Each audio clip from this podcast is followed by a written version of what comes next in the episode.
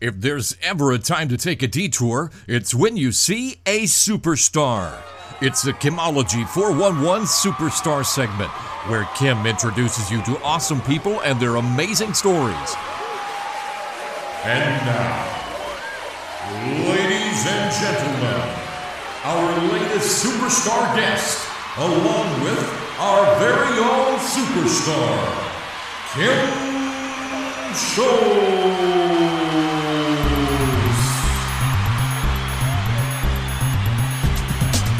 Everyone, and welcome to another Superstar segment on Kimology 411. I am Kim Schultz, your host, and this today my guest is a very close friend of mine, Miss Georgiana Wong. Hello, George. How are you? I'm good. How are you? I am amazing. Not very often do I have superstar segments that are actually in the studio because a lot of them are through Zoom. Uh huh. And so I think last week I had Vicky Tremblay. She actually came to the studio. Good. And then I did um, one online. I did two of them. Two of them were actually done through Zoom. So I always it's always a easier when people are in in here. sure. Um, that you can you, you get a little bit a little bit different dynamic because you're in the same room. right. So I'm gonna I'll tell a little story of how I met Georgiana Wong, um, and then we'll just kind of sit back and figure out why you're classified as a superstar. Yeah, So back in 1984, you were with the Youth Project, correct? that's right. And in 1984, a friend of mine was um, um, on the Youth Project Council, and you were over in the house, the little White House, except you had both up and down because you were having like um, you had like a little fair, like some hot dogs or something there. And my friend's like, "Oh no, I took this class to get a job. You have to come." And so we went up there, and that was the first time I actually met you. But I didn't go back because I was like, "Why do I want a job?" Right. I'm like I'm I've got drill team, I've got spirit club, I've got school, I got to go to all the sports and my mom didn't, you know, so I really didn't understand exactly what the the youth ca- what the whole project was about. Then then go to 2006, 2007, 2008, something like that, maybe 7. I am contacted. I don't remember who contacted me. Somebody contacted me and said, um, Can you go to the Topeka Youth Project? They need someone to help with their accounting. They're having some problems. And that started in to all the way until 2020, where when you left the Youth Project, I also left the Youth Project Right. um, at the same time. So we've been friends since then. So we we have either worked in the office full time together, we've done events together, golf tournaments, and all that. So that is how you and I are professional. We are also, you guys, if you listen to my podcast, she's the one, and it's her fault that I play Keno. Just letting you know. That's true. It is it, it is her fault. So when when I'm talking about my my Keno addiction, it, we're, I'm looking at her right here, and we would go to Prairie Band for lunch and have like meetings and stuff, and I would literally bring twenty dollars, and I would play one card at a time at a nickel. And the first time, I think I won like sixty five dollars. Right. And I was like, and I'm done Yes. look at me i like 165 and then we would go up you know like maybe once a week every other week and i would bring $20 now i bring two or three hundred dollars and $60 is like i get to play on Yeah, but look at how much you want. oh i know i know La- last month was incredible this month when i go back um, after this weekend i'm gonna win another 500 oh, sure. yeah i mean Sure. I, I, I kind of I kind of set I kind of set my goal. Last time it was 400 and I won 500 and then the time before that was 500 and I got I let me just tell you this for Keno and then we'll get talking. I won so much money that I walked out with 589 points. Oh. I spent it all, but I had 500 and, and anybody knows I normally spending a couple hundred dollars will get a 100 points. Yeah. So I just kept winning and spending and winning and spending because I knew I couldn't be there this month and Right. that point system you need to keep your points Right, up. sure So yeah. Look at me justifying my gambling addictions. Got to keep those points up. So anyway, all right. So let's go back to um, you are from Topeka. Right. You've been here your whole entire life. my life. entire life. I graduated from Topeka High School in 1966. I was born in 1966. Yes, yes. and and that's been pretty cool because um, Randy Counter sent me a link to join the hippie group on Facebook Oh, because uh, in '66 I was married to a drummer and we had people living with us all the time, and so. Uh, that was that's been my my uh, heart is the hippies. Right. and I believed in in all of of the free love love not hate all that stuff. So you can imagine how disappointed I was as I got older and found out I actually could hate somebody. And that was husband number two. So he taught me well so anyway, I'm enjoying it. If you don't belong, the hippie thing's really cool.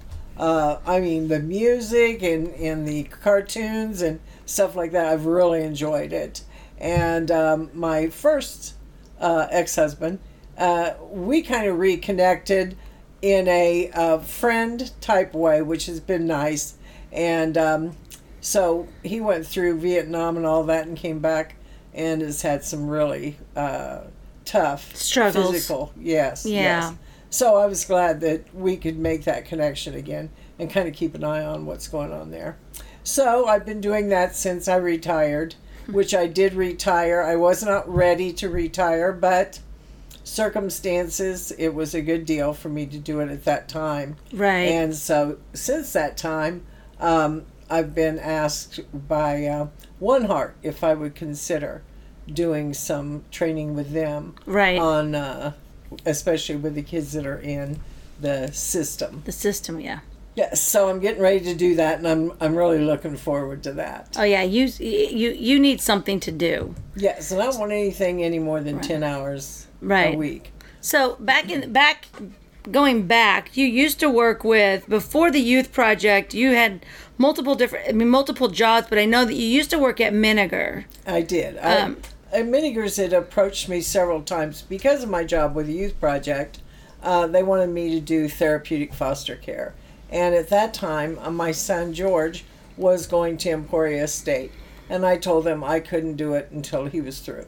I didn't want him thinking because he left, I was going to replace him with a Menninger kid, which I could never do anyway. But uh, when he graduated, he got on at BNSF right away, and so he was all set. So I contacted Menningers and said, "All right." And I ended up with nine different uh, girls at different points in time. I'd only do take one at a time, involved them in the youth project, and that's where I know the youth project really works Right. because they were involved in the youth council, they were involved in youth court, they were involved in a job. That was the first thing we did do, Right. and it built their uh, self-esteem. And I mean, I had young ladies that one of them that moved in with me in the very beginning was on 16 pills a day, and she had everything imaginable. Uh, it, it was unbelievable. When she moved out a year later, she was on two. She became an attorney with one of the military services. Um, married, got a, a son named Hunter, which my grandson's also a hunter. Aw, So she and I have been really close since then. Well, all the girls, and every one of them is successful. So I understand how foster care should work right. from uh, working with Menningers, and they were really big into wraparound services. So I was able to use the youth project with those girls, and they all will give credit to their experience, uh, not just with me, but with the project itself. Right. So that's been good. So the Topeka Youth good. Project, what year did that start? It started in 1983. Okay, so 1983, we've got this new organization, and throughout the years, it kind of changed and evolved and kind of grew and you know did different Right. things and it would have a bigger staff and then a little staff and um and but the main the main thing that when they first started was it was it the jobs program Yes. that was the first thing so everybody the jobs program which i believe that everybody should have to go through i don't care what age you are Right. I believe everybody should go through the jobs program in just probably just in school. I don't even know why it's not a class. Like to go through it, it, it should be. And if you're out there, you know, it should be. And we're not involved with the youth project anymore, but I- I think her and I and a couple other people are really the only ones out there that have taught the class Right. recently that could actually teach the whole class. Right.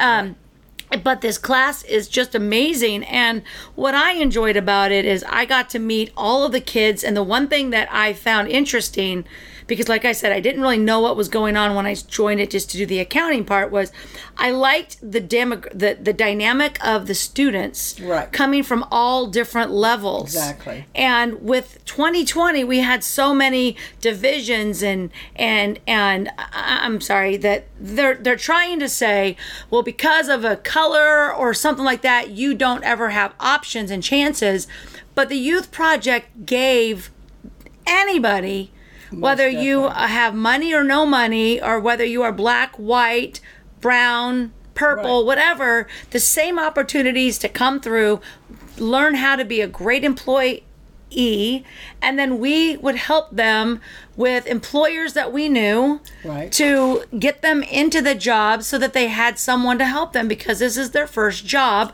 and as we all know employers do not have the time Uh-huh. to train these people Right.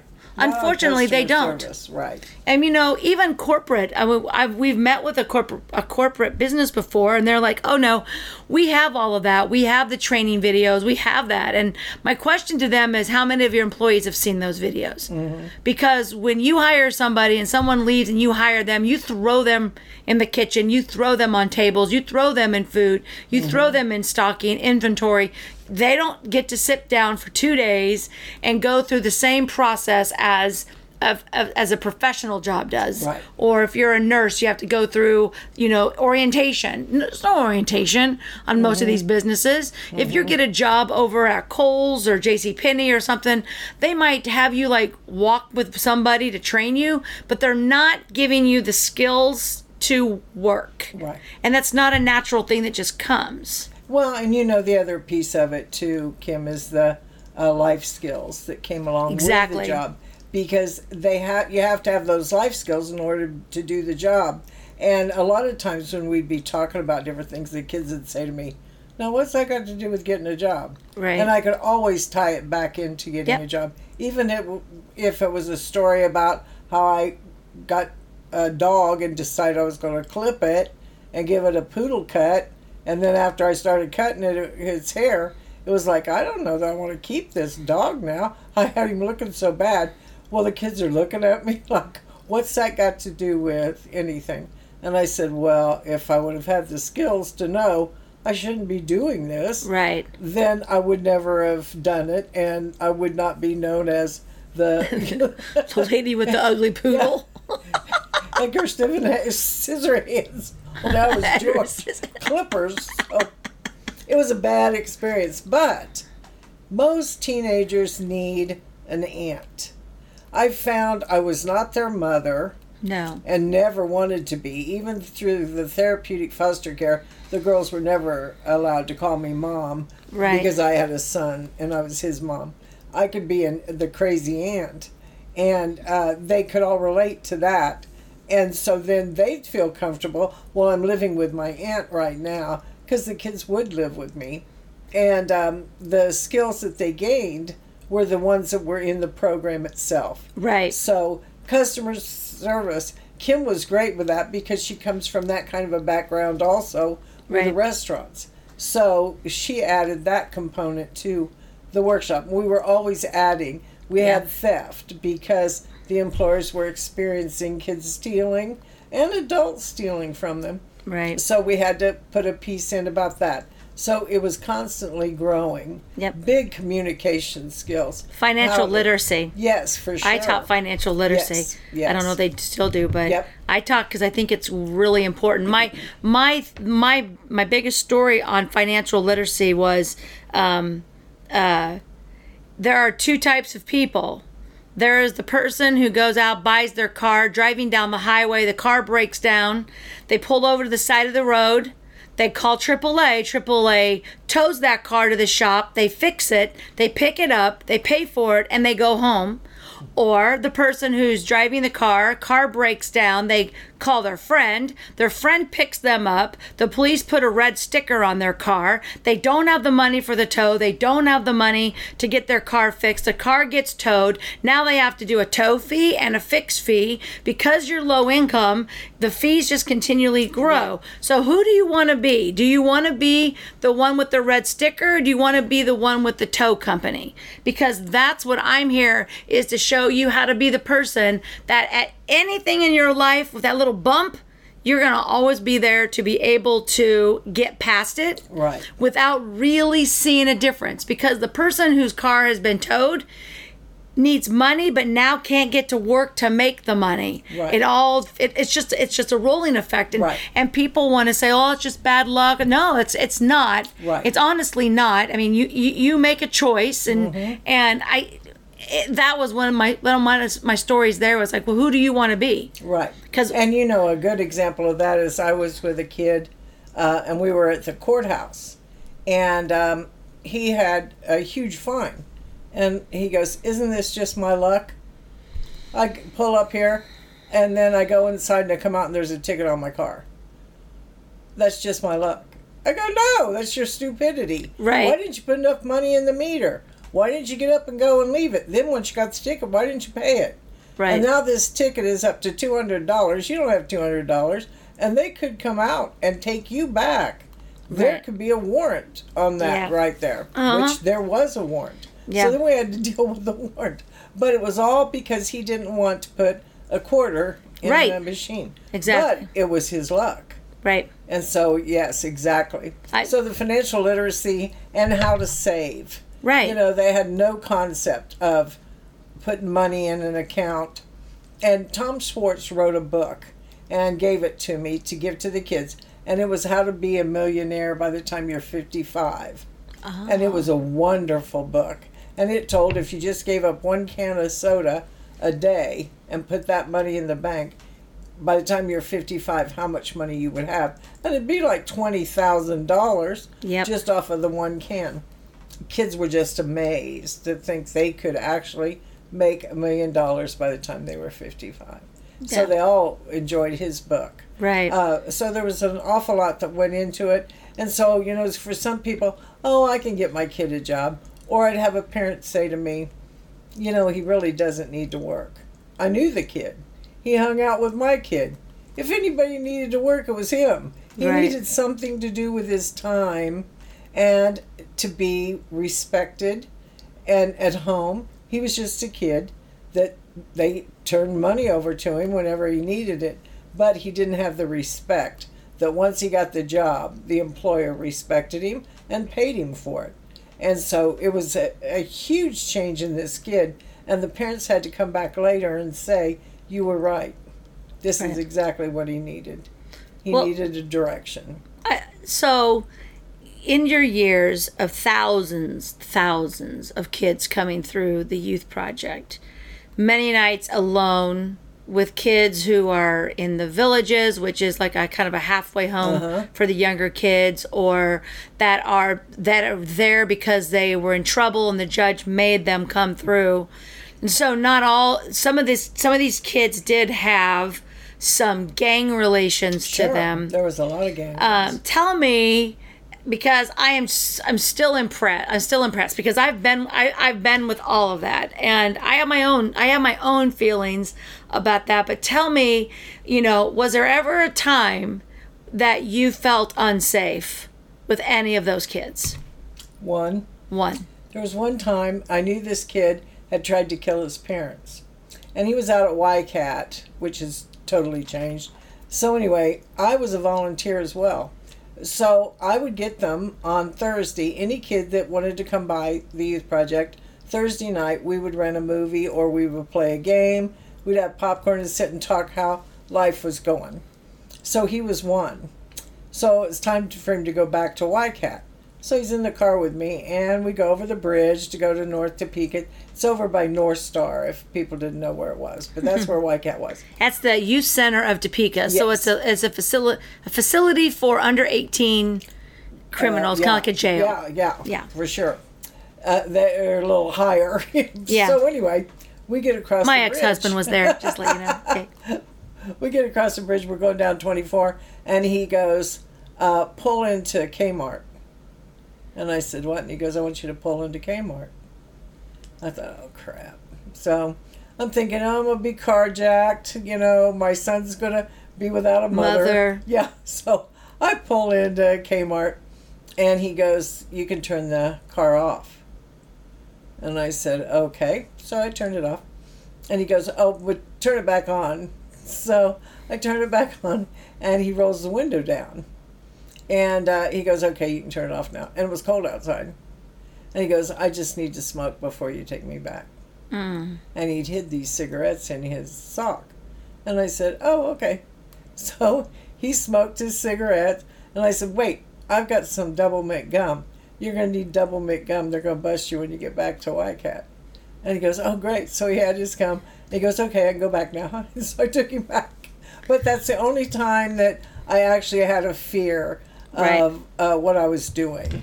Yeah. And some of the kids were. Now, I was able to take three YCAT kids to my son's football game at Highland Park High School. George played football, and they wanted to go see him play. My parents were there. They're sitting behind us. So I introduced these three little thugs to my mom and Three dad. little thugs. Yeah. And mom goes, Are they out of YCAT? And I go, Yeah. And she goes, Oh my God. She's just panicked. So we're sitting there and they go, Do you care if we go get some uh, something from the concession stand? And I said, No, you have money? And they go, Yeah. They let us have uh, $2. I said, Okay. So they took off. So we're sitting there. Mom goes, What are you going to do when they don't come back? And I go, Oh, they'll come back. And she goes, They've been gone quite a while. I thought, oh, great, and I'm going to be making a call that I've lost the kids. And so about I was about ready to give it up, and I see them coming around the end of the track, carrying their stuff, and they get up to me and they go, "We're sorry it took us so long, but after we got our order, we've realized we didn't even get you a coke or anything to drink, so we hmm. had to get back in line, and here's your coke." And I turn around and glare at my mom. Yeah, thanks, mom. Yes. I told you they'd come back. So that that was a little on the unnerving side, but we would we held um, Battle of the Bands, of which I know Kim's very familiar with that Yeah. one also, because I always drag her and make her do. and uh, the one year we did it, Butch Felker was the executive director at that time, and they had all kinds of security. I mean, the sheriff's department was there. They had uh, the gate thing that you could walk through, you know, the metal my. detectors. And then they were giving away a computer. And so when they'd write their name down for the drawing, the sheriff's de- deputy would look at the name. And they pulled a couple of them out and took them off. And so then he's gone, Butch is gone. So I'm doing Battle of the Bands. And so um, they said, Well, what are you going to do for security? And I said, Well, I wasn't planning on doing anything. Uh, well, you've got to have security. You know, you can't be doing this. And it was at the expo center. And I said, Well, I don't think I'm going to really need it. You know, I've got some football players that, you know, I can put security on their back, but I'm not hiring anybody. We went in with the intention of not having any trouble. We come out without any trouble. Right. No fights, no nothing. And gangs were heavy then. We had absolutely no problem. And a lot of times I think you get what you expect from Right. kids. And they can read it. They And can. Yes, very much so. I, I my fa- my favorite part, like one of my favorite jobs was teaching the class. Was having the kids there and getting to meet because you know me, I love talking to people, Uh-huh. and I I have a way as the same the same gift you have is we can relate to all ages, Right. And in order to teach this class, you have to you have to hold no judgment. You cannot predetermine Right. anything about somebody. Dep- doesn't matter. You could have a CEO that makes millions of dollars child in your class. Right. And that class that child is worse than the kid that is there because of their probation officer Right.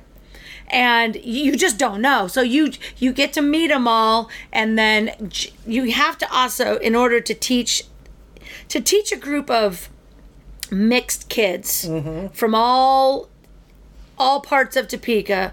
You have to, when they walk in, you have to make them all feel comfortable. Right. And that is a gift. Yes, it is. That is not something that everybody can do because mm-hmm. you know, just like your mom was like, "Oh my gosh, they're from the you know they're from White Right. Cat and they're gonna leave and they're automatically bad because that's her perception Right. of it." There's other people that have said the same thing. I I worked for a nonprofit.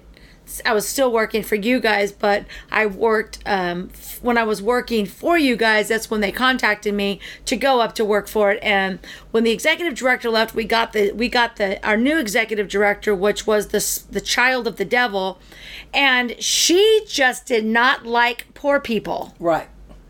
That's our job. We feed poor people. Uh-huh. And she thought they were just like, eh. She didn't want to go down there. She didn't want to be around them. And then she'd have to be so fake around them that they would come to They'd me because. I've been there for years and they'd be like, what is her problem? She acts as if I'm like, I would tell her, it's like, you know, it's it's better if you just don't go there Uh-huh. because you're giving off a vibe as if like you're looking down upon them. And I don't look down upon anybody. Mm-hmm. No. I will go down there and when I see people that I've known that are that are in a bad situation, when they look at me or they look at somebody else, they might look at that other person as judgmental, but they'll come over to me and they'll talk. They'll, they'll actually come and say, "Hey, blah blah blah blah." They're not ashamed of where they're Mm-hmm. At or what they did because they know that I accept them for who they are. Yes. And you have that exact same gift. There's no way you could do what you've done for the last 40 years if you didn't appreciate every single person for who they are. Right. Exactly. And we- exactly. We would have a lot less problems in the world if we didn't categorize everybody into these label labels. Because you know the, the one the one story when I went into to uh, Long John Silver's, and I still don't know what the young girl's name is, but went in there and she was like, Miss Schultz. And I was like, I'm a substitute teacher as well, so I don't know where this is coming Uh-huh. from. And she said, she said, um, it's such and such. And I said, oh hey, automatically going to greet her as if I know her. She knows me. I know her. I just don't know her name, and I don't know where I know her from because I know thousands of kids. Sure. And she said, um, "Is Georgiana still at the youth project?" Ding, ding, ding, ding. Youth project. Mm-hmm. Tell her hi from me. Mm-hmm. And then she gave me the senior discount. Thank you very much. The perks that you get when you know people. I'm like, saved a dollar fifty. But she was so happy. She says, I am a manager here and I, you know, I wouldn't have what I have. And she just went on about the youth project. Mm-hmm. And that's just going in to get some fish and chips. Right, And right. you meet people all over the place. Now, not everybody is going to, to is going to make it because there are just there are so many strings attached to their life that as many as they break, more grow and more pull them down. Right, I mean, it right. is just it's it's so sad. It is. But they also know that they have that chance, and it would be how many? How would the world be if everybody had us or Yeah. someone like us pushing them forward? Right. Because that is what I do. Yes. Literally. Exactly. Well, you know, I was at uh, the pad do, and doing a drive-through, and this girl. Not a drive-by, win- drive-through. drive-through. she comes to the window to to take my order. She's so excited to see me, and she goes, "Oh, and George, thank you for the birthday card. It's the only one I got. It's gonna make me cry." Oh, And so I said, Well, you're welcome. Now, then I get back.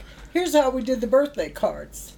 They were postcards, and in the corner, we would put their birth date. mm, yep. And then everybody would sign and write them little notes, and then the uh, assistant or the secretary would make sure they go out in the mail. yeah. And to think that this girl had one of our little stinking postcards Right. as her only birthday card, and she was 17. How sad was that? Yeah. But I didn't get a discount. it's probably because I was crying on the way out. I guess some people got it and some people don't. she she might have thought you're at that age where you might be insulted. Yeah, for sure. like, God, sure. yeah. I, it, I, it was a. It honestly was a great Yeah. job. But I will say this because people would say it all the time. You know, we need to clone you, And just like you were saying, it is a gift. Either you have it Yeah. or you don't. It's not. For example, one of the kids come in and they're going down the stairs for job search. And I looked at him. I said, "What are you doing here?" Uh, well, I've got job. I said, "You don't have a job yet? Good gosh, you better get down there and get one." So they went off. They, oh, okay, and they're laughing and they go downstairs. About a week later, here they come in, and uh, the assistant, program assistant, says, "What are you doing here?" And this kid goes, "Well, I'm here for job search." What? You don't have a job yet? Well, what's it to you? Right. And she's just looking at him. But she saw me do it. Right. So she thought she thought- could. Yeah, but uh uh Yeah. He didn't like it at all. No. And then he looked in at me. He goes, "Hi, George," and he goes on downstairs. But she's just sitting there. I go, "You you can't fake that." No. You know they they pick up on it. Right. And even though it was the same words I was using, he didn't have that relationship with you for you to have the privilege of giving him a hard time. Correct. That I is could right. give him a hard time, and he would just grin at me. Yeah. And if I had a speaker, and the kids would side talk, I'd throw a paperclip at them Right. and stare, and they'd straighten right up. Right. Somebody else throws something, uh, they'd be up out of that chair. Right. So it just depends. Yeah, there were ti there were some people in our classes that you could tell, but once they once they connect with you on that level of that you are that you're that you're actually respecting them and having Right. fun with them Right. and not treating them like they're a bad person and you're treating everybody the same way Exactly. because yeah you'd be this you know you you would you you could say something so sarcastic to Yeah. them. But like I actually had a meeting yesterday and one of them was having she was having a hard time acknowledging compliments. So she has a, she has to go out and she has to tell people thank you. Uh-huh. and um then she has to say if someone compliments her looks or something or singing or or something she has to say i know. Uh-huh. thank you i know. And she was like oh there's no way i could do that. And i was like you know um i honestly when i tell a story and you've been around me forever um i always like even on my emails today i was like um hey, so I have one more weekend. I'm heading to Branson to work, and then I'm finally going to get to stay in here. Why am I so freaking popular? Yeah. Like, you know, I just uh-huh. always put that stuff in there because I get giggles out of people Yes. and it's nonstop from me. Right. Or the other day, some, one of the, some guy was like talking to me, whatever, and, and something happened and I turned around and I was at the Heartland Park. I was at the races. I got a ponytail, no makeup on. I've got the, I have three t-shirts, but it's the same shirt I've had on every single day. I've got the same shorts on because the only ones I have that Right. are long enough that have pockets. And this guy was trying to flirt with me, and I just kind of flirted back and walked off. My friend was standing there. I go, "Come on, see, look at this. I'm so freaking beautiful. I can even look like this, and I can't get rid of all these guys." And she just starts cracking up, like tears in her eyes. And I was like, "That is hard to Yeah. be me."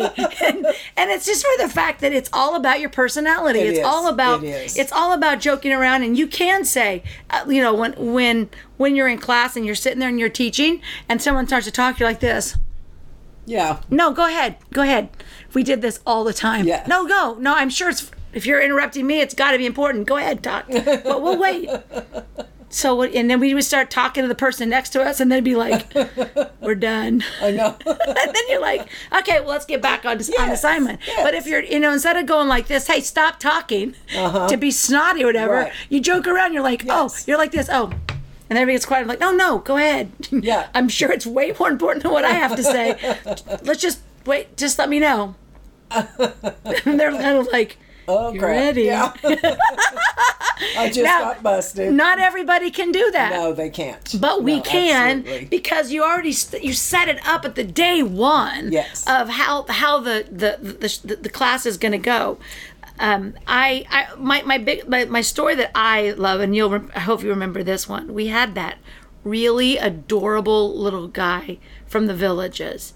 He was cute, just a cute I think he was 15 years old, and um, we had three from the villages this time, and we were doing the classes at the bowling alley. Mm-hmm. And I I like to go over to him and go, "Why are you here? Why are you at the villages? What did you do? I don't him haul around. I just I want to know the story. Tell me the mm-hmm. story. What ha- wh- what made you go there? And the little boy whose mom was an alcoholic had a baby sister. And the mom did not have any money to feed his baby sister. So he took some of her prescription pills to school mm-hmm. and sold them so he could get money to feed his sister. Mm-hmm. And he said the only the only thing I regret is getting caught because I don't even know where my sister is anymore because I haven't heard from any of them. Mm-hmm. Mm-hmm. And he lived like in a small little town, like I think it was Western Kansas. Uh-huh. And you've got this beautiful little kid I know. who all he was doing was trying to feed his sister and they're not lying to me No. children do not lie to me i have i have i have parents who will stick up for their child and i will look at their kid and say tell them the truth and then they tell their parent the truth and the parent has to apologize to me Yeah. all the time when I was doing daycare, substitute teaching. And mm-hmm. when I walk in, they know I genuinely want to know the story. I don't want to hear some crap because when they start to do it, I'll be like this, yeah, that's bullshit. That's that's mm-hmm. that's that did not happen. Mm-hmm. Now tell me what really happened. Right. And then they'll be like, well, because that one guy was always trying to be all his. There was another one there that was always, you know, trying to be real cool and blah blah blah. And I was like, you're not cool. I mean, if you were cool, you wouldn't have got caught. Right. Like if you were if you were so smart, if you were the smartest person in the world, you don't get caught because our world is built off of criminal activity. Uh, There's tons of things with criminal activity, and you know how they, you know why they're they're rich because they were smart and didn't get caught. right. It's not about a crime in this world. It's about getting caught doing said crime. Right. And these kids got caught. I'm like, you Yeah. gotta you gotta get smarter. Yeah. you gotta get Yeah. smarter. Well, and, and some of the kids, uh, like one kid was Grand Theft Auto. Well, that's a big charge. And he was at YCAT. He actually took his parents' car. Yeah. That was the Grand Theft. It wasn't like he held somebody up with a, a gun and took their keys and car.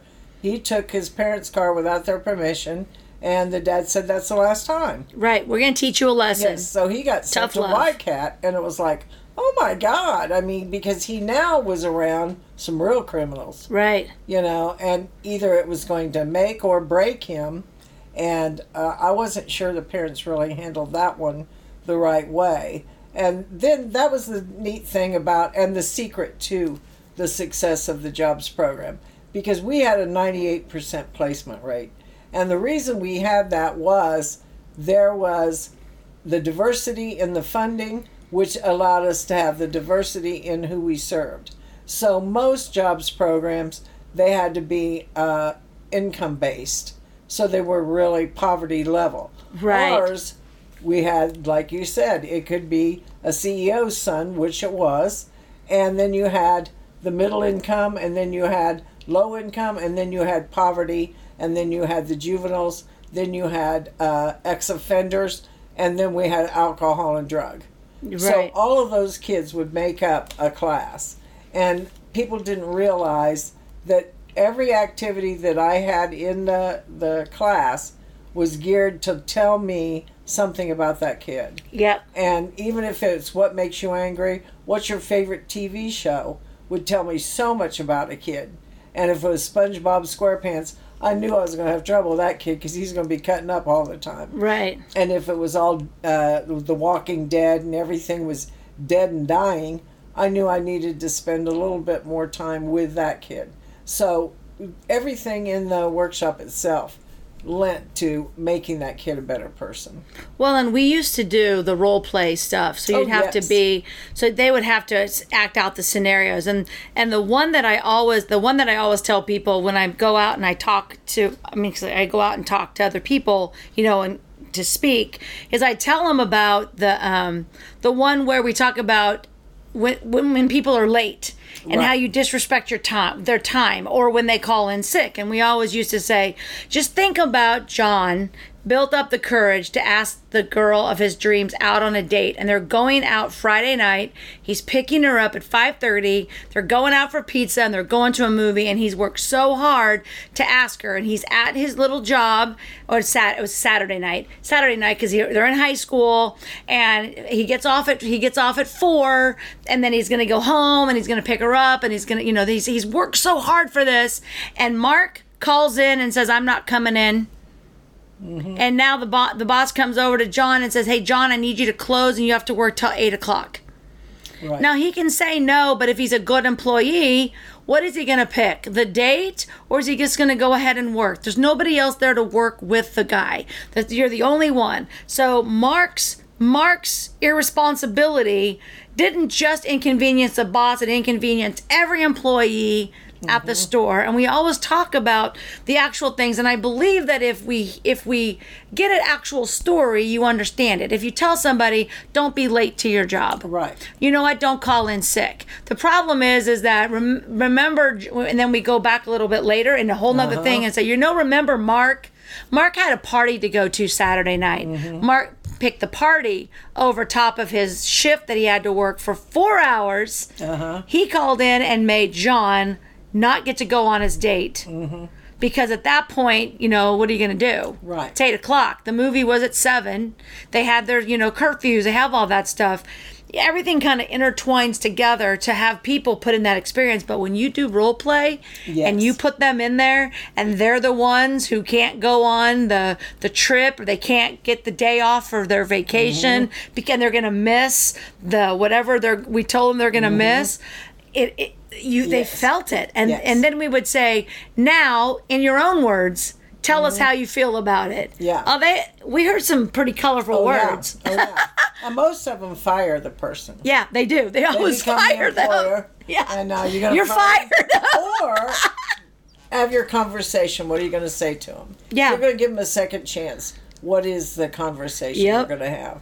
And then all of a sudden, you know, it's not that cool. Uh, oh, and then the other ones were um, street language. I had this kid, and he loved to talk, quote, smack. well, we put him over at TJ Maxx, and he's working there, and I get a phone call, and they said, You need to talk to him about his language because sometimes we don't even know what he's talking about. And I said, Oh, okay. So I called him in, and I said, Okay, here's the deal. You've got to watch what you say. They don't understand even the word smack. So don't do that. So then I get a call about a week later. Well, we let him go. I, oh no. This woman went in, tried on a pair of white pants, and he said, Man, you really look fat in that. And she came in to us, said, That young man called me fat because I have these white pants on. He meant pH. Yes. He meant you look good. Like that's Yes. fat, man. Yes, fat. and but she didn't understand it. No. He ended up losing a job over it, and you know, just things like that. You so we had to put that into the workshop Right. because all of a sudden we had a total different language going on. Uh, Ebonics kicked in. yeah, exactly. Nobody understood it, including me. And then I had a young man that was an artist. Oh my gosh, he could draw.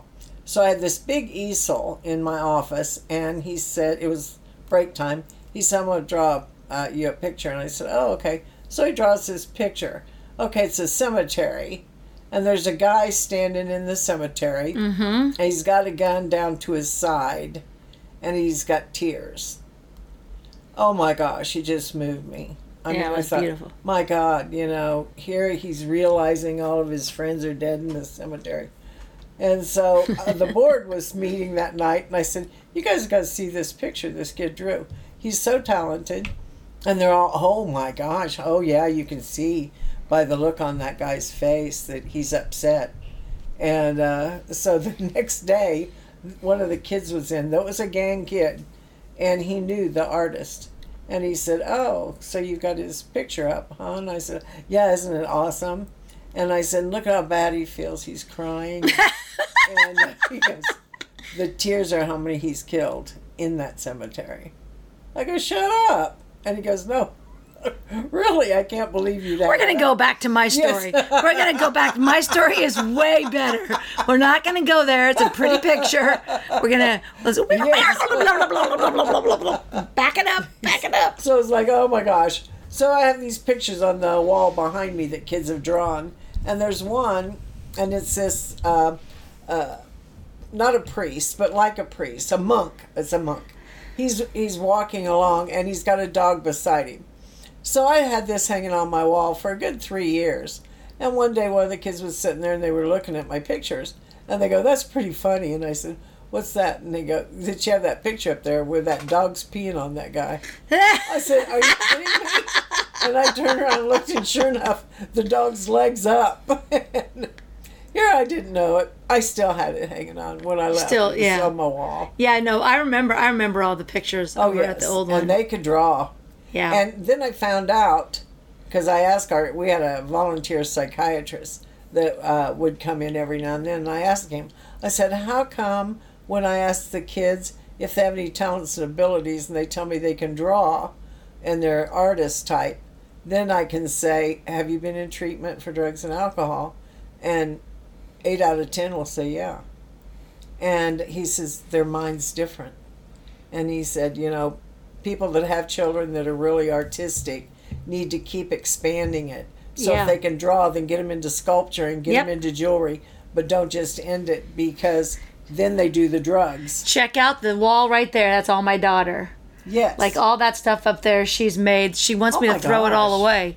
But most of all that stuff up there on the top t- couple Uh-huh. shelves and down, anything ceramic over there, not the picture frames, but all that stuff, she has actually made that hat, whatever. I mean, those are just projects. oh, projects cool. through um, Yeah. through high school and college. Yes. Yes. Yeah, I mean she she's she's she's she's very creative and yeah, Yep. they have their own and you just say, yeah they they run totally different Yeah. and uh, they'll use the drugs and then they see things differently and they draw differently so um, it was one of the things my my own son he's in uh, Topeka West at the time and he goes God I hate art and I said oh well it's just a class you got to take and he goes wait till you see the pig I made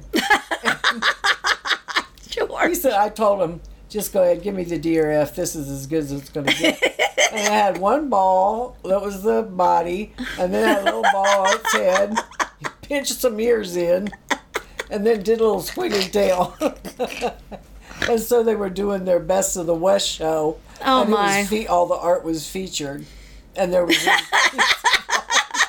so I knew I didn't have to worry about drugs and alcohol. No, with nope, him. nope. no No, talent. no, talent. There's no talent there. One of the so one of the things with the youth project that I thought was actually a really cool thing is that the employers could contact us Right. and the employees could contact us and we would be the middle person and leave the parents out of it Right. because even though my daughter my, my daughter you know i've always stuck up for her when she was a child and then when she got to be 18 years old Uh-huh. i was like you're on your own like i'm not going to talk to the employer for Mm-hmm. Right. you and we still have 35 year old men and women whose parents will call their employer Yes. embarrassing like if you've done that you should be very embarrassed but we would we would um get phone calls from different people and you got one from someone that said he's got to go because he stinks Yes. he smells. And so I said, well, I'll take care of it. and I got a bar of Irish Spring and I stayed in the parking lot because he was a cash or a carry out at Bowersfeld at the time. And it was 10 o'clock at night and I knew he was working. So here he comes out. I toss him the bar and I go, I don't want to hear about it again. Oh, okay.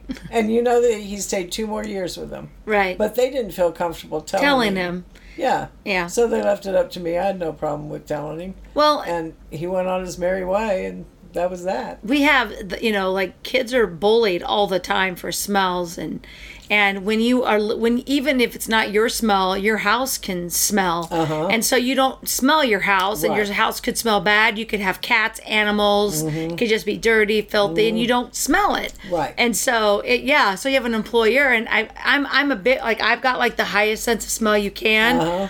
when it comes to different things it's because I don't have as much taste so my smell so I can smell different people and like Uh-huh. oh my gosh that just uh, that gives me a headache and so to say it to someone you know to an employer to an employee it almost could cause a problem as Yes. opposed to you and you didn't have to go over and sit him down you just had to throw it at him like this i don't want to hear about it again and him go smart enough to be like okay well Yeah. i need to do better hygiene Right. um, and so yeah that, that there, there's so many different things about the youth project. Then we came up with the youth court, which Oh, allowed the people to, which allowed the youth to, if they got their first ticket, for us to have a judge and jury of their actual peers and attorneys of their peers, and instead of your rates going up or um, getting you know in trouble. It actually you you served community service and then it wasn't on your driving record which could be really expensive. And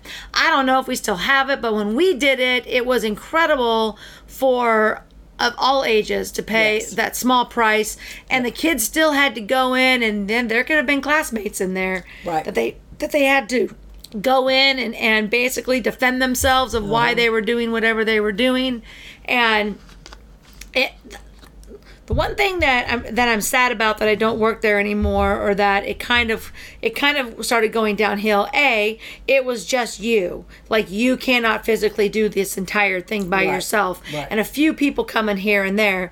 Um, but um, what I what was what I was really sad about is that the youth there are nothing there's nothing in our community for the youth that has a benefit for them as opposed to just providing a service or a sport. Right. like the job was actually making them dependent on themselves mm-hmm. and not relying on you know their parents. One thing one thing that we did find out by teaching the class and the the the the, the kids with money did not understand is that a lot of these kids were getting jobs to give to their parents Right. to pay the bills Right. I did an um, a, a superstar segment with my friend Alex, and he spent 17 years in prison. And if you go look at Alex's superstar segment, you'll find out that you know he basically got into drug dealing to pay the bills with his mom, single mom trying to raise kids, and you know he got caught Yep. in 17 years. He had uh, his second stint was 25 years, and he was actually able to get it knocked down, um, and all dealing with drugs. Now, was there something bad that happened? You have to listen to the you have to listen to the podcast to know because I'm not busting it on there. But his was I took care of my mom. Like I was helping take care of my mom, and we found had so many kids in there, and we would want the other kids to understand. Yes. We wanted them to understand. We didn't want that to be a bad thing. Right. But they need to understand that, you know, the reason the reason that they can't do what you do, the reason that they can't do the sports is because they have to have this job Right. if they're going to live in a house versus mm-hmm. a car. Right. Right. And that they're part of the the household income right. as soon as they can get a job and it's so important for the for all youth to understand that but i feel as if we're neglected and i like i said it, this should be something that everybody has to go through Well, and you know, this time, because we were talking about the times, this has been a very bad time because kids are staying away. They're not working. COVID, you know, ended a bunch of jobs, and then now the employer's back. They can't get employees because they're still drawing unemployment. And we have given too much money out there. There's no incentive. yeah and they're taking the jobs away from um, under 18 years old Yeah. So high school kids, um, if everybody has their way and we start paying a thousand dollars an hour for minimum wage, then the, there's no training jobs anymore. No. And people need to stop and think about that. That nobody wants to pay a, a 15 or 16 year old fifteen dollars an hour Right. to to do a job that they're going to be that they don't even know what they're doing. These are entry level jobs. You're handing a Coke out the window, Right. Yeah. And that's worth fifteen dollars an hour. You're you're not going to get people, so they're not going to hire. Or like with Spangles, Spangles has alcohol, so now you have to be eighteen years old or older.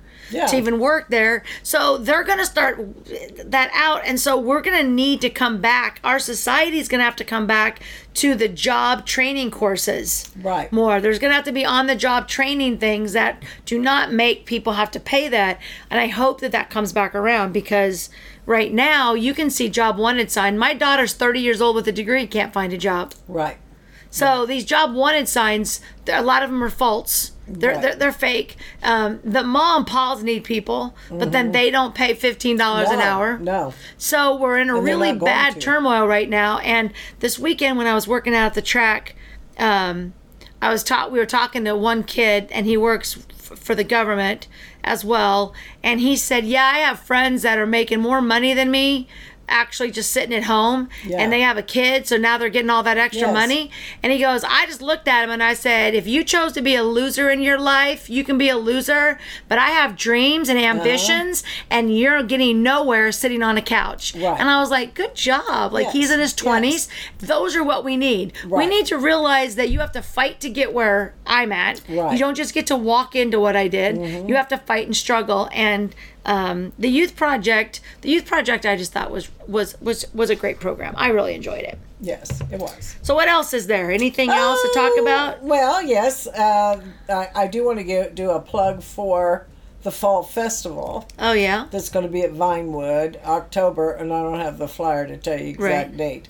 But it's going to be a lot of fun, and so I'm doing some work for them. And then One Heart, I'm going to um, do some work with them. I'm going to be the job doctor. Ooh, did So- did they ever release the movie yet? They're getting ready. Oh my It's gosh. finally done. It has been five It's years. finally done, It has literally been five years. Yeah. Like when five years ago, they were like, in about six months, It's we're going to release this movie, and then it's like another year later, it's almost done. We're going to release this movie, and so you got it right now. It is um, 8 17 2021 So the movie should be coming out, supposed to be and coming um, out. hopefully, I will be able to get as um, somebody with one heart. We'll have them Oh, come on here. Yeah, Victor would be good. Victor, have, I'll have Victor come over and we'll talk about the movie. And Yes. it's a great story. Yes, it's a great story. Yes. Water. Starts in 10 There's my Alexa it's telling me to drink water. Hold on, you guys. we know this from my. Hold on. She does. I have to drink water, Alexa wait. Says. She's going to tell Oh, you. she already did. Yeah, another she normally tells me twice. She Oh. said, drink water. Well, that's good that you're you're paying attention. I am. It's the only way that I drink all my water during the day. Yes. Because I get so into work, I forget. Yes. Yes. So we have we have that. Um, we need to go play bingo. We need to go win more money. I gotta I gotta get back from Branson, and then I'm gonna go win like five hundred dollars more to win. Well, see, when Kim started uh, playing Keno, uh, we were at Prairie Band because they had nickel Keno, and they quit Yeah, that yeah. because they were paying out too much. But uh, she and I were playing together on our big nickel, and I said, "Let's play seven numbers." So we played seven numbers, and we won three hundred fifty dollars. Boom. And we split that and we were so excited and so from that point on i said now you got to play more than one card you Right. need to be playing now I play cards. now now I play 17 cards and I'm betting like 250 every time because I've got 10 cents on everything now because it says go big or go Yes, home. exactly. It's like it, Exactly. yeah. So like no, you know I, I do lose money, but my gamble money is my gamble money. So exactly I um I I separate yeah it is. and it is. you know okay now i'm on the lo- losing end of this oh stick. yeah But i love hollywood I do and, too. and um, they put their mask back on Oh, we have masks back on now. yes yes. I had called last week and they said oh it'll be monday. They're going to start. Oh well so sunday i was up there. It was like i'm going before all of the masks come out again. And, Yeah, uh, but you have cigarettes. yes thanks, thanks to kim. You know i had to quit smoking because of health reasons. Was the final kicker. But anyway i quit uh, was a year in march and so you could do without your mask if you were smoking or drinking at Hollywood. And Kim found some fake cigarettes at the Ozarks and brought them. I mean, they light up at the end of everything. They're like prop cigarettes. so when I wanted to take my mask off because I was getting claustrophobic, Yeah. I would just keep my little cigarette. And I was waiting for somebody to want to bum one off of me. And then I would get busted, but I didn't. So, um, yes, I have my fake cigarettes. They're still in my purse. And so when I want to get somebody, they'll go, You didn't take it back up, did you? No, this is pretend. but I will say this I was in Wichita uh, last weekend or the weekend before, and I was having to buy lottery tickets because I give my uh, one, uh, he's not my son in law, he's my nephew in law. I give them um, lottery tickets for their birthday. And one time I gave him his $10, he won 330 So he always gets them. So his birthday was in June. Well, I kept buying them. Then I get home and I think, you know, I think I'm gonna scratch that off. so, We don't have a problem, people. We do not have a problem. so I scratch off the tickets. I only get five bucks. So I thought, well, crap, I'll have to go buy them again. I had bought these like five times. I'm not kidding you. So I'm in Wichita now. That's where he lives. So I thought, well, crap, I've got to get his birthday now. So I stopped at a quick shop, bought the ten dollars in lottery tickets, and they were by the cigarettes. And I looked at them, and the cigarettes were nine dollars a pack. I got so excited because I didn't have to buy them. Yes. I was like, keep hiking them up. Keep Yeah, 'em up. yeah. Yes. You know what? Take care of, take rid of this tax and put it on to cigarettes. That's what I've been saying. Exactly, exactly. So he got his tickets, and I did not get any cigarettes, but I got the thrill of knowing how much. How much? Yeah, to. that's insane. Yes, yes. That is insane. and how much I would have been spending. So that Yeah. I can go play bingo, and I Yeah. can go play Keno, and still come out ahead from Yeah. what I would have spent. Yeah, on cigarettes. cigarettes. Yes. Yeah, if you yes. just if you made your cigarette your your gamble budget, you Oh, could go up and spend a lot of money. oh, if uh, you just a pack a day at nine dollars. Yeah. Yeah, no. See, Yeah, I That's don't. Unbelievable, isn't That's, I don't get. I yeah. I'm not. I've never been a smoker, nor do I. I just. I don't get yes. No, no. I get it, but I, I will say this: it does not bother me. Yeah. I don't have any, you know. This was your tenth attempt. pumps, I mean, you Oh and I, God. we have we have quit smoking quite a few Yes. times, and then it's like she's like a child. I show up at work and she's like trying to hide it, put it away, spraying breath Are you spray. spraying? Are you spraying stuff? No. Uh-uh. Nope, nope, not wasn't me. Get in the car. No. Man, I smell smoke. Must have been a kid. Yep. Those yeah, damn kids. yeah. Just keep coming in here. So yes, so that was really good. And I'll tell you what the secret is to quit smoking. It is you take cucumbers and slice them, uh, an onion, a red onion, and then a few tomatoes, and vinegar, and uh, two tablespoons of sugar. Sugar. Uh huh. And you may mix that up, leave it in the refrigerator. When you think about smoking, you just go get a little bowl of it and you eat that, and you have no desire, none whatsoever.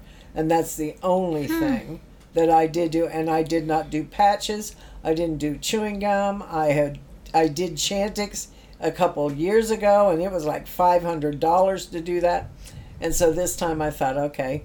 And I saw that recipe, and I love cucumbers anyway. Yeah, it's So, a good one. My mom yeah, used to make it without the tomatoes because I don't do tomatoes, Yes, but it's the cucumbers and onions with the vinegar and the sugar. Uh huh. Very good. And Yeah. so, and a little oil. Yeah, a little And oil. So, you know, it was one of those things that also helped with eating because there's no calories in any of that. Yeah. So, but it didn't say anywhere that it would help stop smoking. I knew if you drank orange juice, you wouldn't want to smoke because of the taste buds. Right. Uh, it kills anything. But uh, I was surprised on the cucumbers. But that's the only thing different that I did and had. It was just an immediate stop. But I also think because you weren't at the youth project. And I think that that had something to do with it as well because you were at a whole new you were in a whole new area because you Yes. you you were you were Except leaving that I was at home. right but i'm saying is but but the home but see at, at work mm-hmm. you would work go smoke. Yes. it is it is a habit it is it's that Right. habit it's It the it's the habit so now you're at home and either you can start that habit but now you're not because you're watching a tv show No, you're not really working outside, and there's really no reason for a break because you're on break Right. like and you're still breaking Right. and then now still on break. break. it's just a big break. You know, my brother started smoking so he could take a break when he was working at the theater. Everybody smoked. He did Sure. not smoke, but everybody would go out on a break Uh-huh. and he would stay at work. And he's like, you know what? And but if you didn't smoke, then you didn't get a break, Right. Because you just you just didn't go out. Like I think I'll go take a 15 minute break because I I don't take breaks. Right. Like I just want to work. And um, so he, he so he started smoking so he could you know s- hang with them Uh-huh. Right, and fit in. it's just a, an evil an evil thing that just sneaks up on you and does. my doctor told me when i was i think seven uh, six or seven. If I ever smoked a cigarette, I would die. Meh, stuck with me. I was Uh-huh. Right. like, that's why I'm like, you, you guys, you're gonna die. Yeah. You're gonna die. My daughter was the same thing. She was, a, Uh-huh. she's the worst non-smoker ever. She would walk by people with her nose split, and she was like this. Why do people st- smoke these nasty things? I'm like, Chelsea, you are nine years old. I am the one they're going to punch.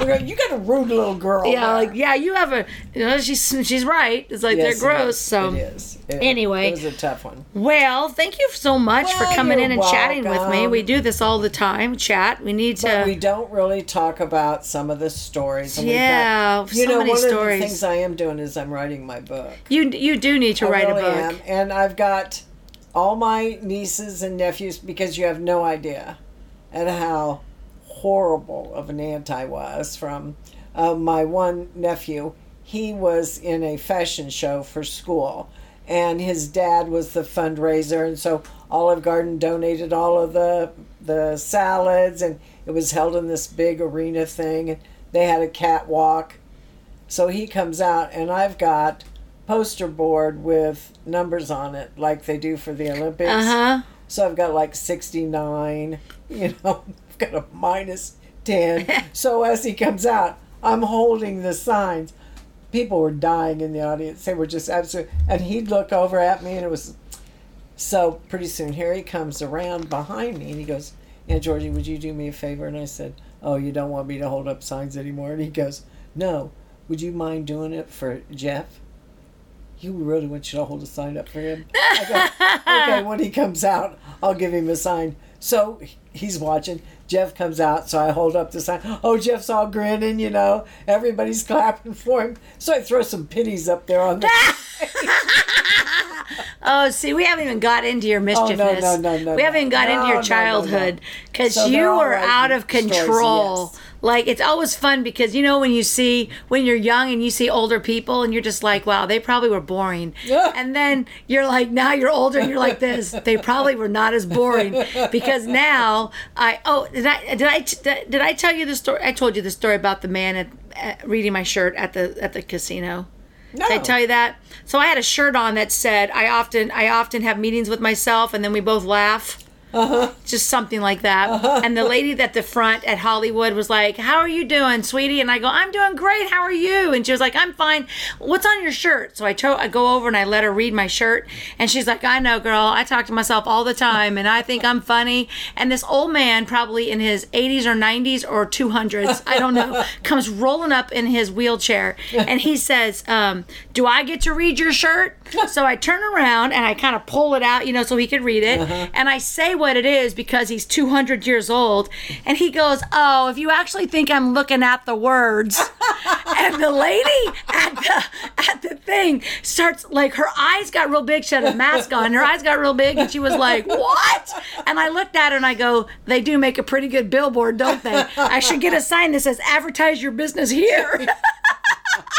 And then she starts laughing, Oh my gosh. and he keeps talking, and I just went in to gamble because I think she was like, "Oh my god!" Yeah. And he's like, "If you actually think," and I'm like, "I know you're looking at the boobs, Yes, you dirty old yes. man." it was a cute shirt though. Oh, yeah. Yeah. But anyway, all right, guys, well, we're gonna let you go. Thanks, We'll, thanks. but maybe we'll have George back when she writes her book. Yes, that for be on sure. the Amazon sure. bestseller. Oh, I know. it's going to be something. All right. Well, you guys go check out all the other superstar segments. I have been crazy busy recording them. So go check them out. Go check out our show every Tuesday. We also do a systematic chaos every week now, uh, just talking about random topics between Tyson and I. Go to our Facebook, Chemology411. You can go to Twitter, Instagram, or TikTok. Find us on there. Uh, send us messages. Let us know of any topics you want to talk about, or if you want to be on my superstar segment, just let me know and I'll get you scheduled. So, anyway, we'll talk to everybody later. Keep taking all of your adventures, and bye bye.